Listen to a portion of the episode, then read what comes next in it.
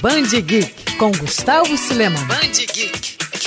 Quando a gente fala de mangás, podemos cravar que Death Note, sem dúvidas, é um dos maiores sucessos recentes desse universo. A obra ganhou milhares de fãs durante sua publicação, sem contar o anime e até mesmo o polêmico filme live action produzido pela Netflix. Muita gente ficou órfã quando tudo chegou ao fim, mas a editora JBC traz agora em fevereiro uma novidade para você que quer matar um pouco da saudade: um one-shot inédito de Death Note. Recém-lançado no Japão, a história fechada em 88 páginas é assinada pela dupla Takeshi Obata e Tsugumi Ohamba os mesmos autores do mangá original, e será publicada em formato de e-book. A trama se passa alguns anos depois da morte de Light Yagami, quando Shinigami, Ryuki, retorna à Terra com o Caderno da Morte para se divertir um pouco às custas dos humanos mais uma vez. Enquanto a ameaça do surgimento de um novo Kira paira sobre o mundo, um jovem terá nas mãos a chance de usar o Death Note como um bem entender. Vale lembrar que originalmente esse mangá foi publicado no Japão, na revista Jump Square.